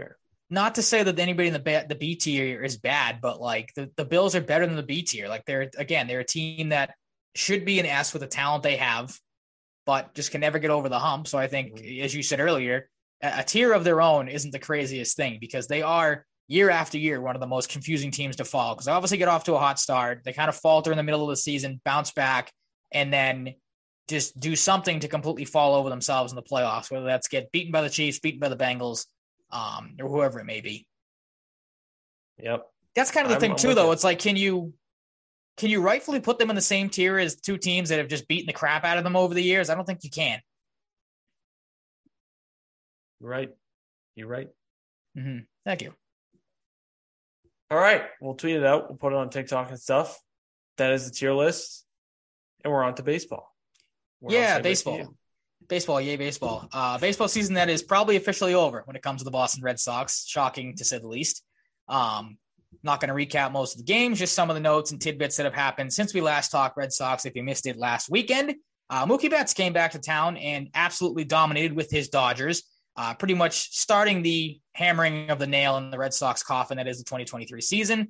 Uh, Mookie finished that series seven for 15, had a home run, four RBIs, two doubles, five runs, a couple of nice catches in right field, and also almost had a chance to sweep the Red Sox if he hit the ball just a little further in the Red Sox game two win when uh, Mookie flew out to pretty much the garage door in center field uh, with the bases loaded, handing the Red Sox an eight to five win. A lot of people kind of said the same thing. The talking heads, social media, just a frustrating series overall. Obviously, the Red Sox lose it to the Dodgers. They get uh, pantsed by a much better team, a much better organization. Um, and it was just uh, frustrating, sad, upsetting, whatever you want to use to describe it. Uh, to see Mookie come to town, obviously in the middle of an MVP uh, caliber season. It was 314 at the time, 36 homers, 94 RBIs. Probably going to finish second to Ronald Acuna just because he's had such a great season. Um, is a 40 60 guy or on pace to be so if he hasn't already hit 40 home runs. Um, so Mookie's probably going to come in second, but still, you know, it, it reminded you of a time when the Red Sox had MVP caliber players that were polarizing to watch and fun to watch um, and enjoyable. And again, whichever word you want to use to describe it. So that was kind of the the start to the, for lack of a better term, kicking the balls that this previous week has been for the Red Sox. Did you have any or catch any of these games? Uh, have any thoughts on Mookie's return, the standing ovation he got, or anything that you may have saw watching these? If you did, because I mean, I don't know if you watched Friday's game; it was on Apple TV. Um, just real quick, brilliant decision there by the MLB to have Mookie Betts come back to Boston and back to Fenway Park, and the first game that they play is on Apple TV. Yeah, it's fucking sick. I wonder why Mhm. nobody likes baseball. Exactly. Um, yeah, I mean, it's just a reminder of what you could have had.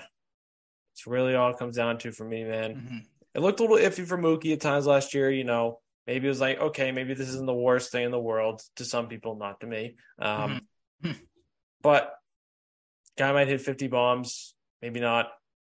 Definitely going to hit 40 at this rate. Absolutely. Um,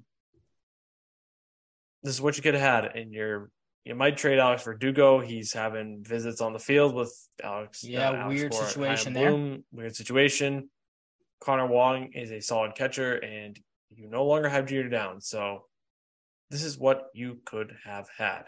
He wanted in to be here. You didn't want to pay him. That is what it comes down to.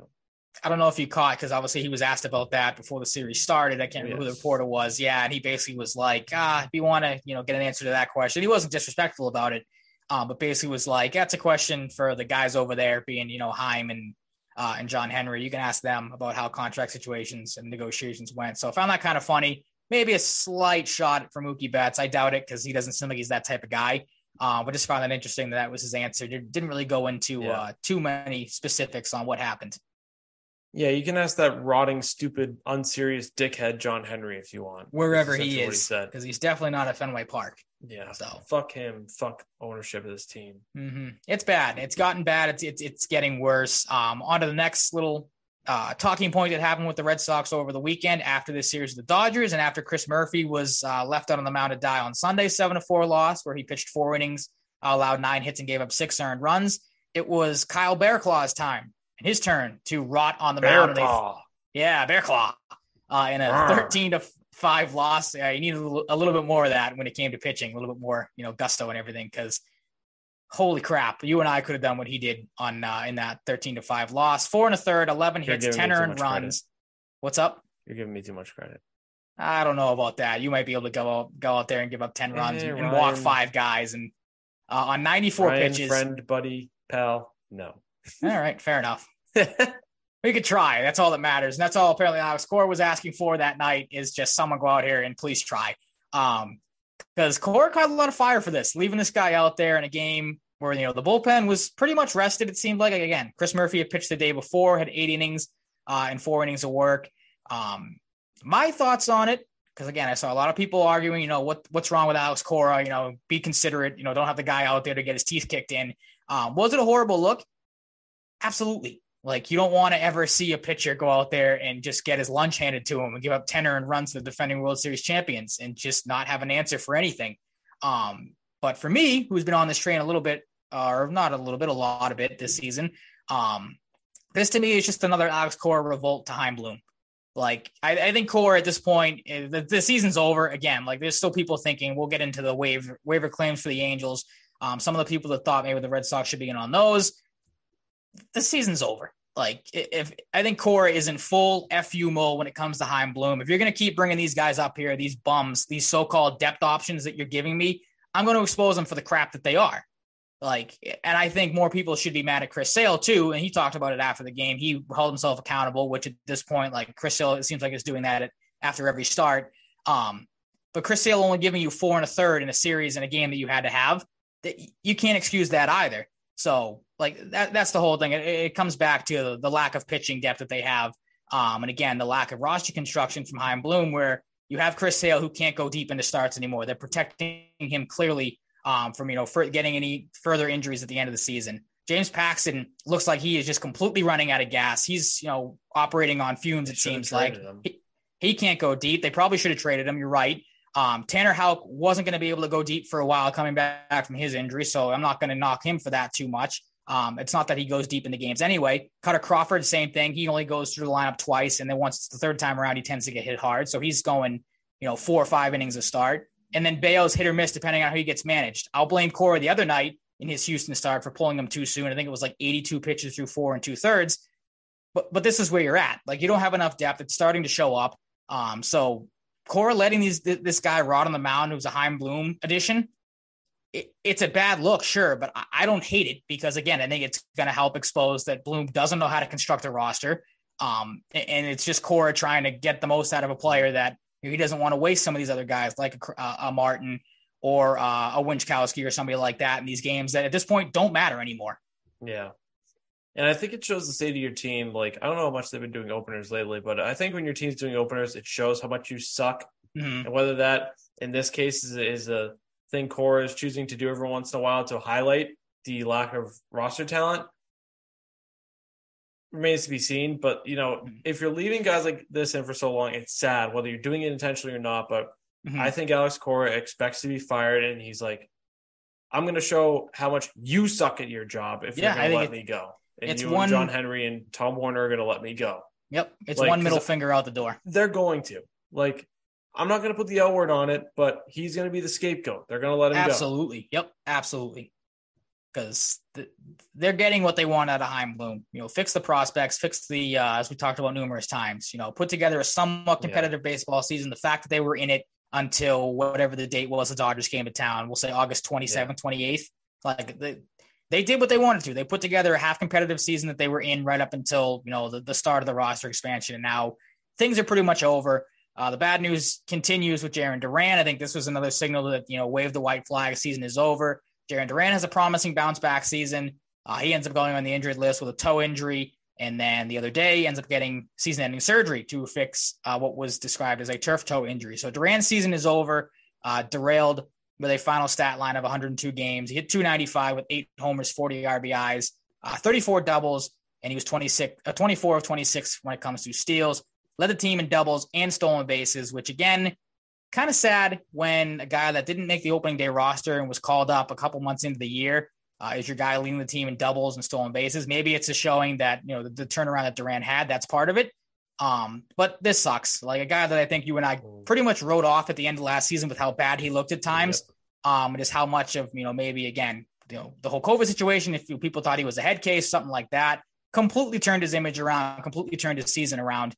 Um, going into this year, when there were plenty of questions about him, showed that he has some ability and is a guy that should probably stick around here for a little bit unless they're you know able to find some sort of crazy trade for him if you want to go down that route. Uh, but this is one that sucks because he was one of the few guys I feel like that was left worth watching on this team. Yeah, and um, back to I agree with you on all fronts. Mm-hmm. Um, back to Bloom, I don't think they're ever going to let go of Bloom until you know maybe he doesn't do enough at the deadline next year, and they finally feel like that's enough if they suck. Mm-hmm I think they're going to try and give Bloom more time for the guys he's drafted to come along and Fair see enough, what they yep. can do before they make a decision. I think Chaim Bloom's here for another two, three years minimum. I think so too. Yeah, I mean, like there was a comment he had the other night that I'm not going to touch on too much, but I think basically was asked about the the fan reaction. I remember hearing him say something like, "Oh, you know, it shows that the fans care." It's like, okay, yeah, uh, I'm glad you know that we the care. fans don't want you to suck. Yeah, either. exactly. It's like don't it- do I'm glad that's fix that in the present yeah. day. I'm glad that's what your takeaway was is that oh they care that's why they're so upset. No, they're so upset because your team has sucked now for the last you know handful of years and you've really done nothing to fix it except get rid of guys that people like and not make moves when you should.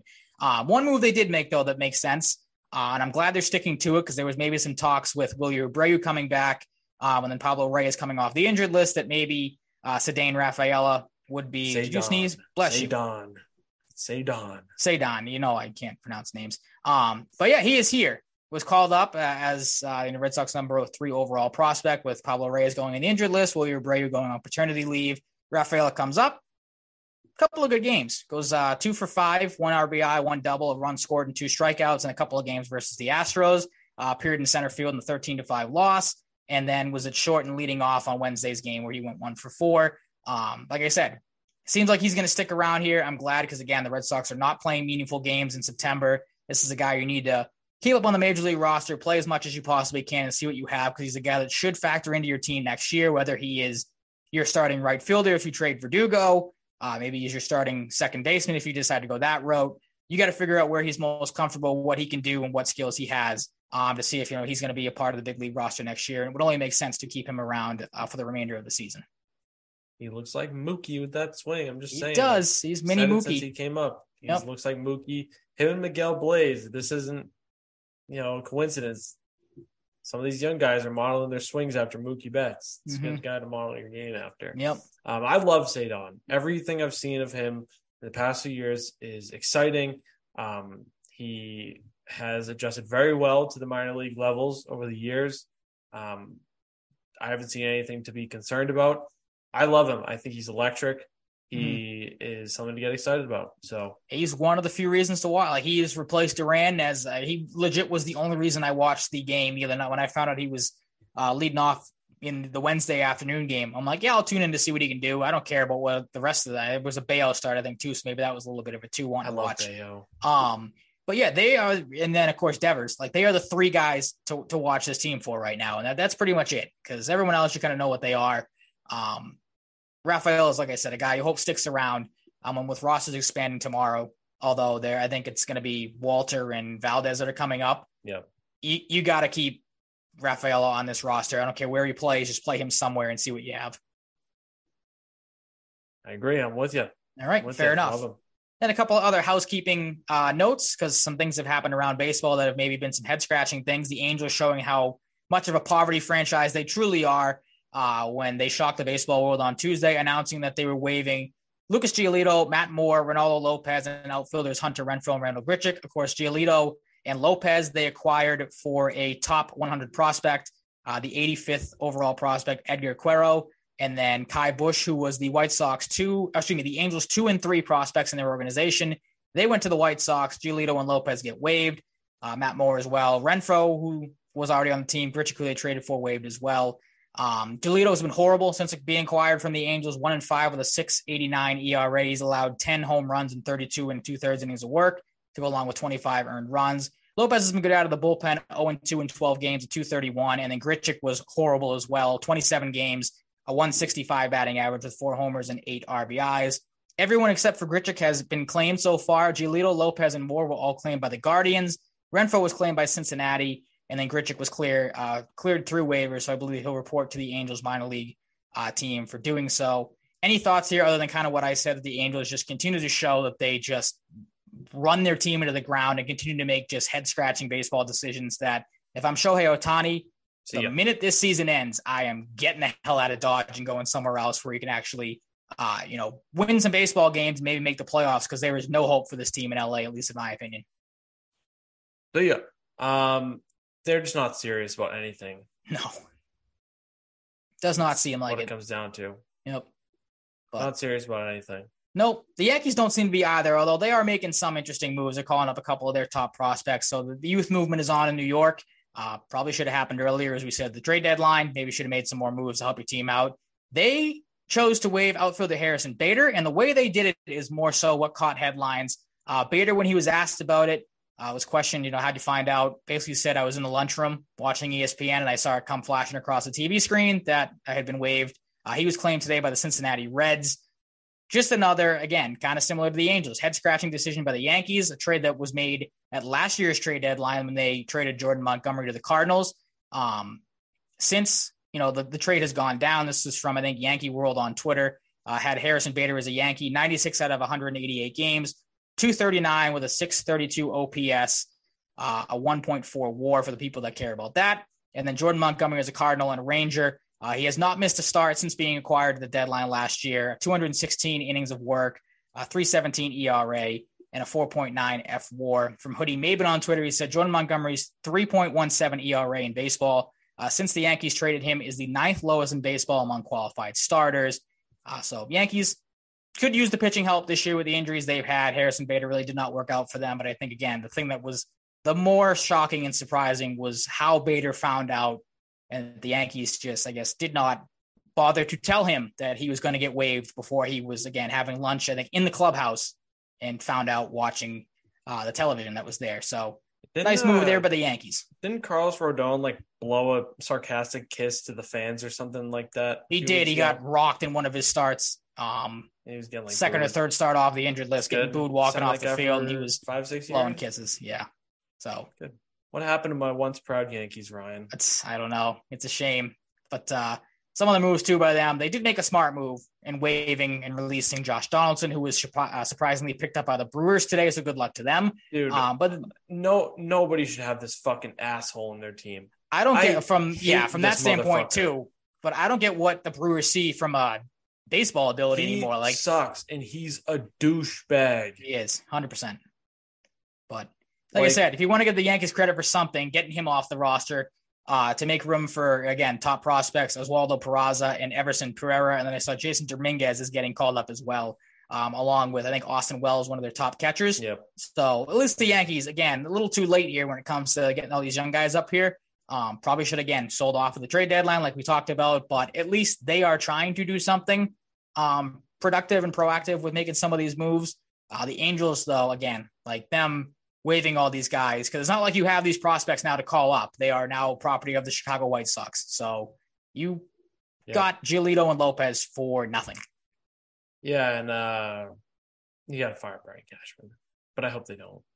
Yeah, I was going to say the same thing. It's like the Yankees, as long as they're employing Brian Cashman and uh, Aaron Boone, you don't have to worry about. I've said it years now. Oh, you don't have to worry about too. the Yankees. Without saying. And I think Yankees fans are starting to know that that like they are not going to be successful with these two guys at the helm. So as long as you don't want to have to worry about the Yankees, it would be nice for both of them to stay employed uh, in the Bronx. Yeah. But that's pretty much it for the baseball stuff. Like I said, some housekeeping notes, and then of course the yeah. Red Sox catching up on them and just the complete spiral that they have been in and the tailwind that they have gone down. Uh, probably could have saw it coming, but again, give credit to them that they were able to put together a competitive baseball season until pretty much the last week of August. So a little bit of a golf clap there, I guess, for them in that sense. Chaim Bloom yeah. did his job in the eyes of the Red Sox ownership.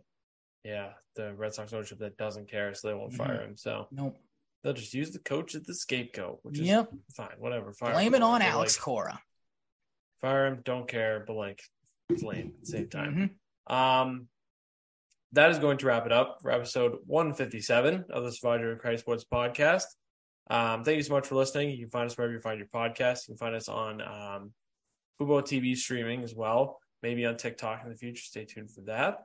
Um, find us on uh, Twitch and YouTube on the full press coverage pages. Uh, you can find us on TikTok. You can find us on Twitter at Mike underscore Karate, at Ryan underscore Salvaggio, on the show at Sal and Karate Pod.